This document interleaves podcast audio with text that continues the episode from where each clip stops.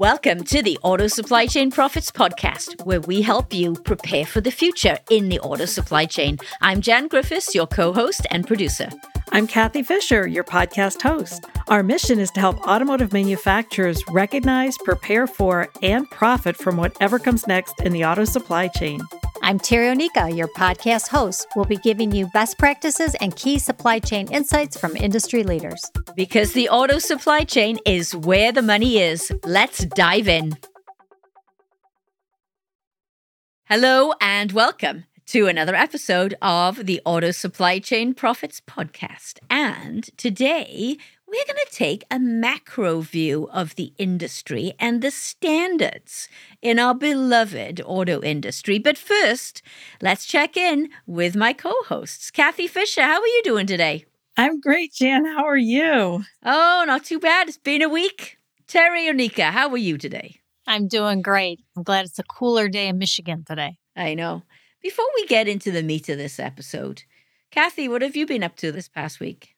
I have been preparing for the second half of 2023. We have been reviewing our progress so far this year, which has been quite amazing. We've had some really good client work that we've been doing and just kind of gearing up for the second half of the year and getting ready also for some more learning from my standpoint. I always like to sharpen the saw. You know, you've been in business for how many years now? 27. 27 years. You've gone through this process a number of times. I am always interested to know, as you hone in that strategic planning process, what are you doing differently this time that's perhaps better than previous years?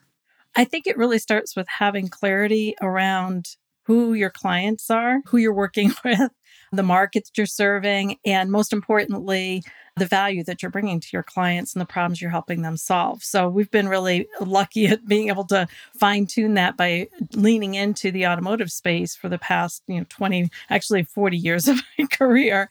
And in that time, we've really been able to streamline how we go about recognizing how we add value to our clients, as well as what the most pressing problems that they're facing currently are, so that we can add maximum value. That's great. I love that. Terry, what have you been up to this past week?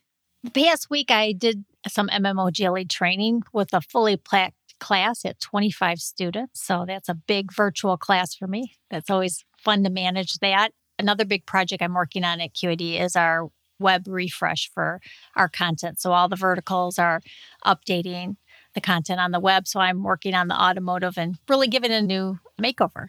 So it's been fun.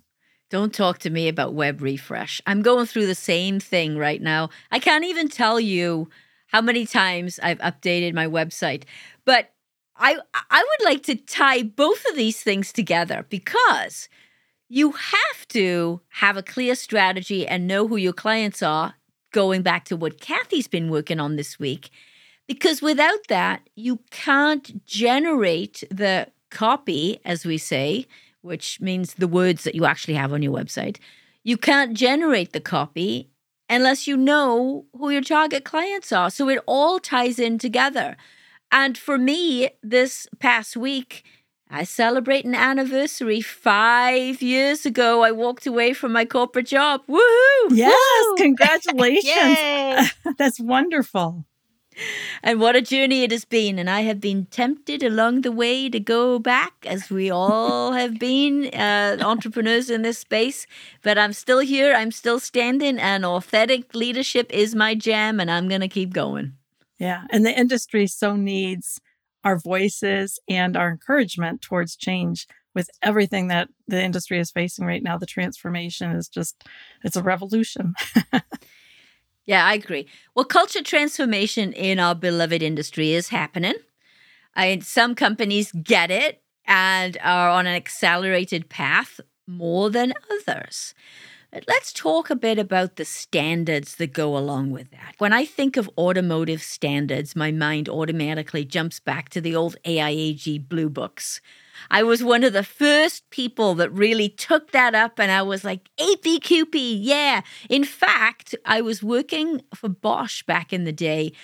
There was no APQP training, and I made my own training tapes and brought people in for training sessions into the Bosch St. Joe plant. And I mean, I was literally dragging manufacturing engineers that didn't want anything to do with it, literally dragging them in there. I mean, you know, I had to have food and everything, right, to get them in there. And I look back and I think, boy, how far we've come from those days when there was resistance to just a little old APQP planning. But that being said, what does the future look like? Kathy, what does the future look like from a standards perspective in this industry? Well, I wish I had the crystal ball to tell you what's coming. I do know that there's changes that are in the pipeline, so to speak, for the IATF 16949, which is our current automotive quality management system standard. And there's also some work that's happening in reviewing and updating some of the core tools. I don't know specifically about APQP, but I do know that there's a project that's going on right now with AIAG and VDA on harmonizing SPC, remember, statistical process control. That was actually the first AIAG manual that was released in 1993, I think it was. Yes, it's a long time ago that these blue books have been around.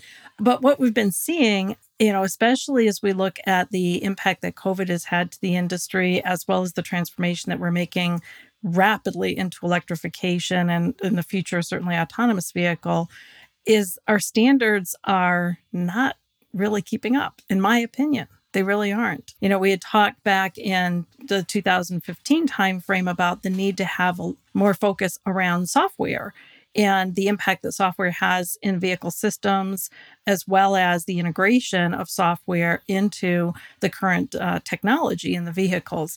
And we added a couple things into the IATF standard, but not really substantially reviewed the core tools, for instance, in terms of how those need to be adjusted to reflect the level of technology, especially software, that the industry is facing.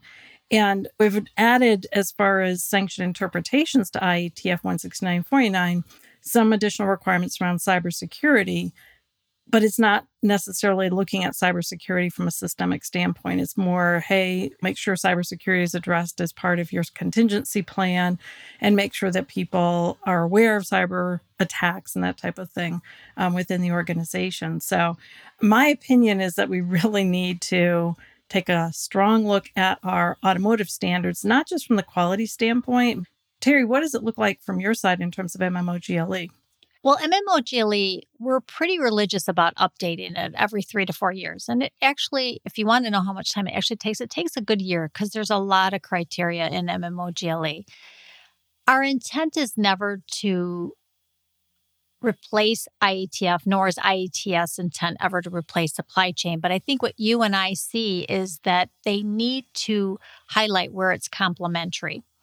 So in my AIAG MMOG/LE training class I teach in the industry, I've been bringing up the cross-reference that we did, which shows where MMOG/LE and IATF complement each other. And I tell you, that has been very hot in class. All the students want to have a copy of it. Because a lot of times they have some starting point from a quality side, right? And they can use that. And it's helpful for the quality people to understand how that overlaps in MMOG/LE.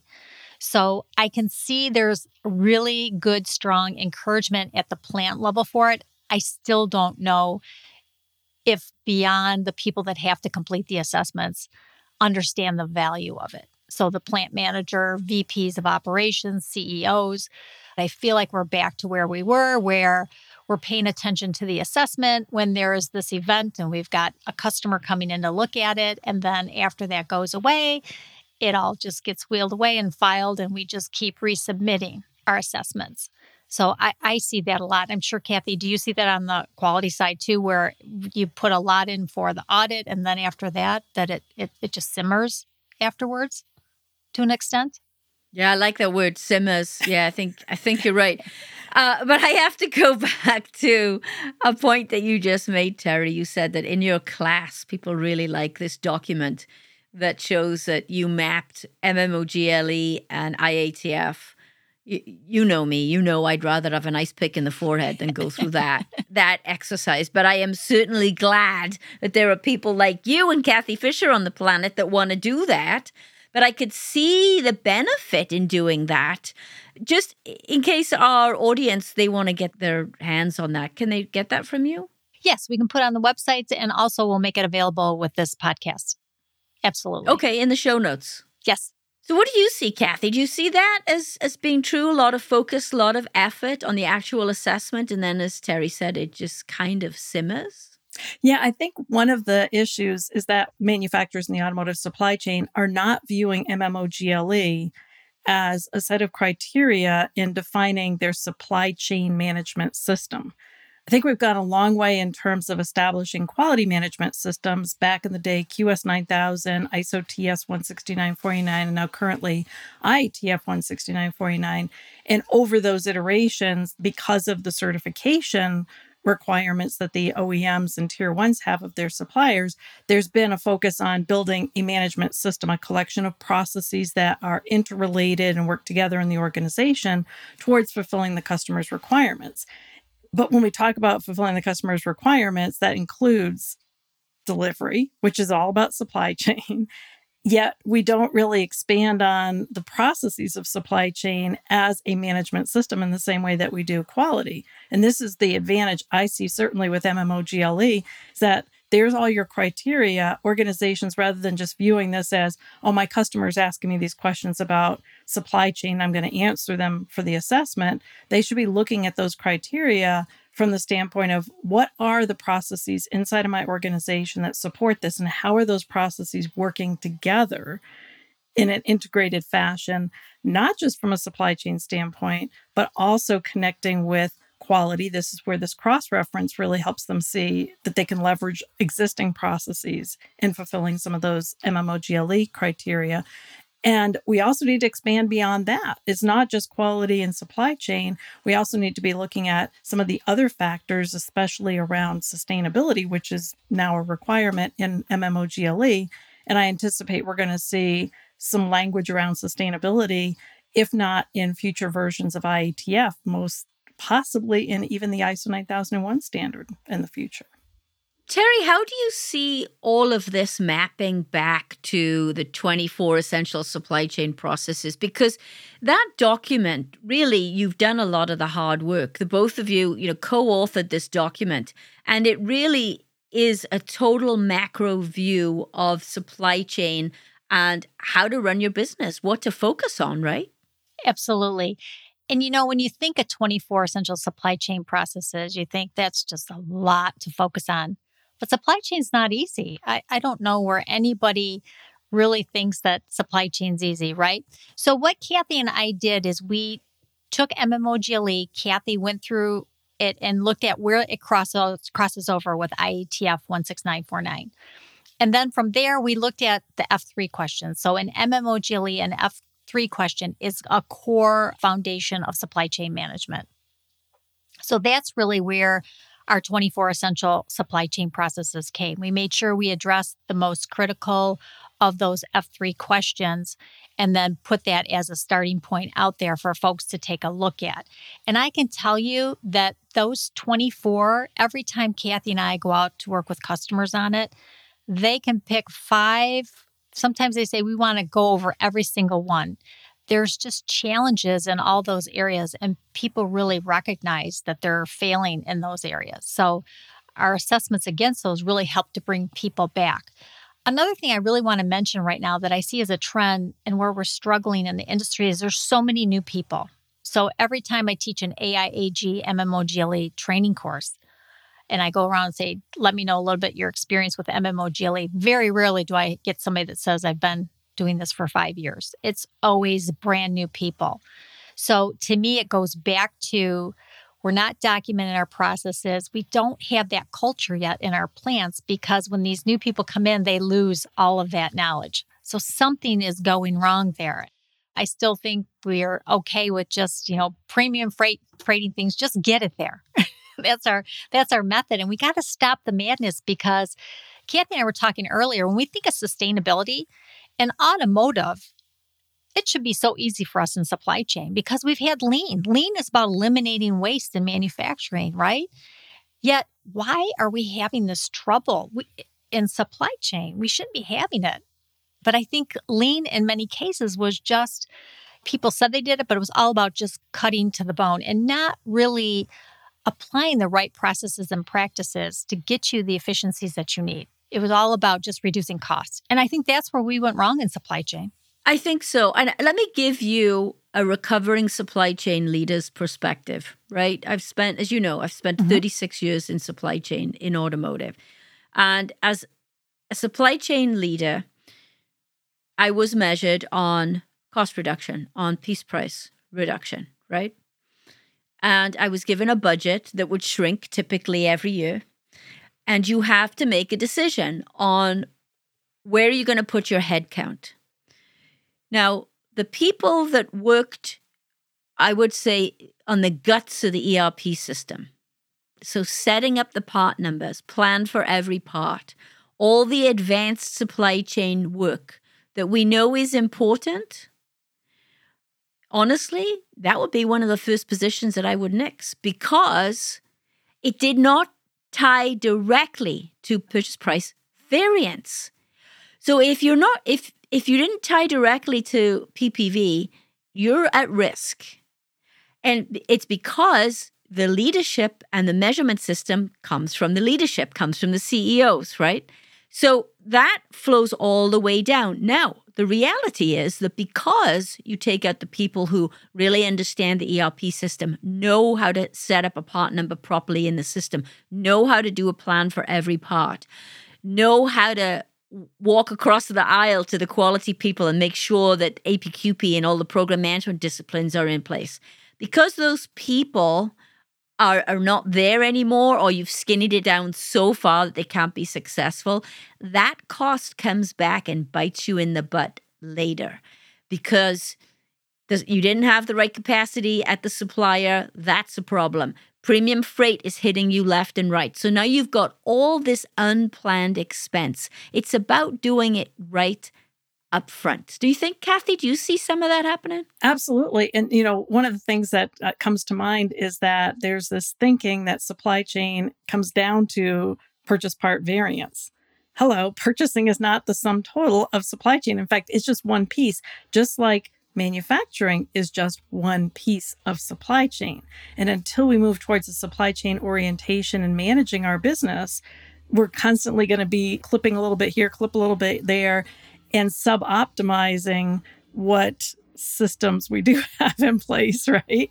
And also losing a lot of organizational knowledge, which is essential for continuity and ultimately what sustainability is all about. Sustainability is not just about environmental and paying your people and making sure that you've got governance in place. It's the entire realm of making sure that your business is going to be in business 10, 20, 30 years from now. That's what sustainability is really all about. And the only way that organizations can be successful at sustainability is to view their business from a supply chain perspective, because all of those elements work together. And break down the silos, like Kathy and I said. How often do you hear purchasing, pick this supplier because they were low cost, and you hear the materials manager say, this supplier constantly disrupts us every day. But they were the cheapest supplier, so live with it, right? We got to get people working together in all phases of supply chain. Otherwise, we just continue to fight these battles. And it's just, at the end of the day, it always feels like it's about cost and not about doing the right thing in the industry. And it's so frustrating for me because I see it all the time when I go out to plants. I know Kathy does too. We talk about all the time, all the shenanigans that we see going on. I wish I could drag CEOs and VP of operations with me to the plant and say, let's just go through the checklist with you standing here, and to see just how poor some of these plants are running. And a lot of times they want more, but they can't get it because it's viewed as something, I got to invest in that. So I don't want to spend money to maybe get more efficient, to maybe give them the tools that they need. I don't know how many times I go out to plants and they're running on, green screens, black screens. Why? In 2023, would anybody be on a black screen or a green screen? I just don't get it. So it's frustrating. It is. And the shenanigans you refer to, the shenanigans are typically the hallmark of a command and control culture that's been in existence in our industry for decades now. We've talked about this on this podcast before. There is an advantage to being a legacy auto supplier or manufacturer because you have infrastructure, you have systems, you have an understanding of what, for example, an ERP is, you know what a quality system is, you know what the standards are. And the startup companies miss a lot of that basic knowledge. However, the startups don't have so much of that cultural impetus to protect the silos. And I believe, and you've heard me mention this before, but when I spoke with Dr. Andy Palmer, from former CEO of Aston Martin, COO of Nissan, godfather of the EV, they call him. He knows a thing or two, right? He said, there's no this idea that the startup culture is right or legacy auto is wrong or vice versa. There is only the culture that you as a leader want for your organization, which means that these CEOs need to break the mold and start to define what is the culture they want and think about that. Yeah, and I think that there's a big opportunity right now that we can take the best of both worlds, right? We've got all of this history and legacy and knowledge that exists in the industry, but clearly we're having to change the way that we're operating to compete with the new technology players who are coming in and challenging the EV space and also autonomous vehicle space. And they're bringing some great ideas, some great perspectives. And this was really what prompted Terry and I to take a strong look at the automotive supply chain and quality realm, is that as we looked at structures like Amazon, like that's technology. And that's the competition that's coming in and challenging the automotive industry. It's not, let's adopt 100% what they're doing. It's let's look at what's working for them, what's working for us in automotive, and how do we bring the two together to truly optimize the future of the industry from a supply chain perspective. That would be my dream, is to see a traditional OEM and an EV OEM come together, really want to listen to each other and adopt each other's behavior. That would be an awesome company. Because what I think is that the startups don't understand how to mass produce. That's where I see they start to fall. They don't understand that. Traditional companies understand the mass startups, but they don't understand how to be lean and nimble and creative sometimes, I think, as the startups do, that innovation culture that they have. So I think the blend would be amazing.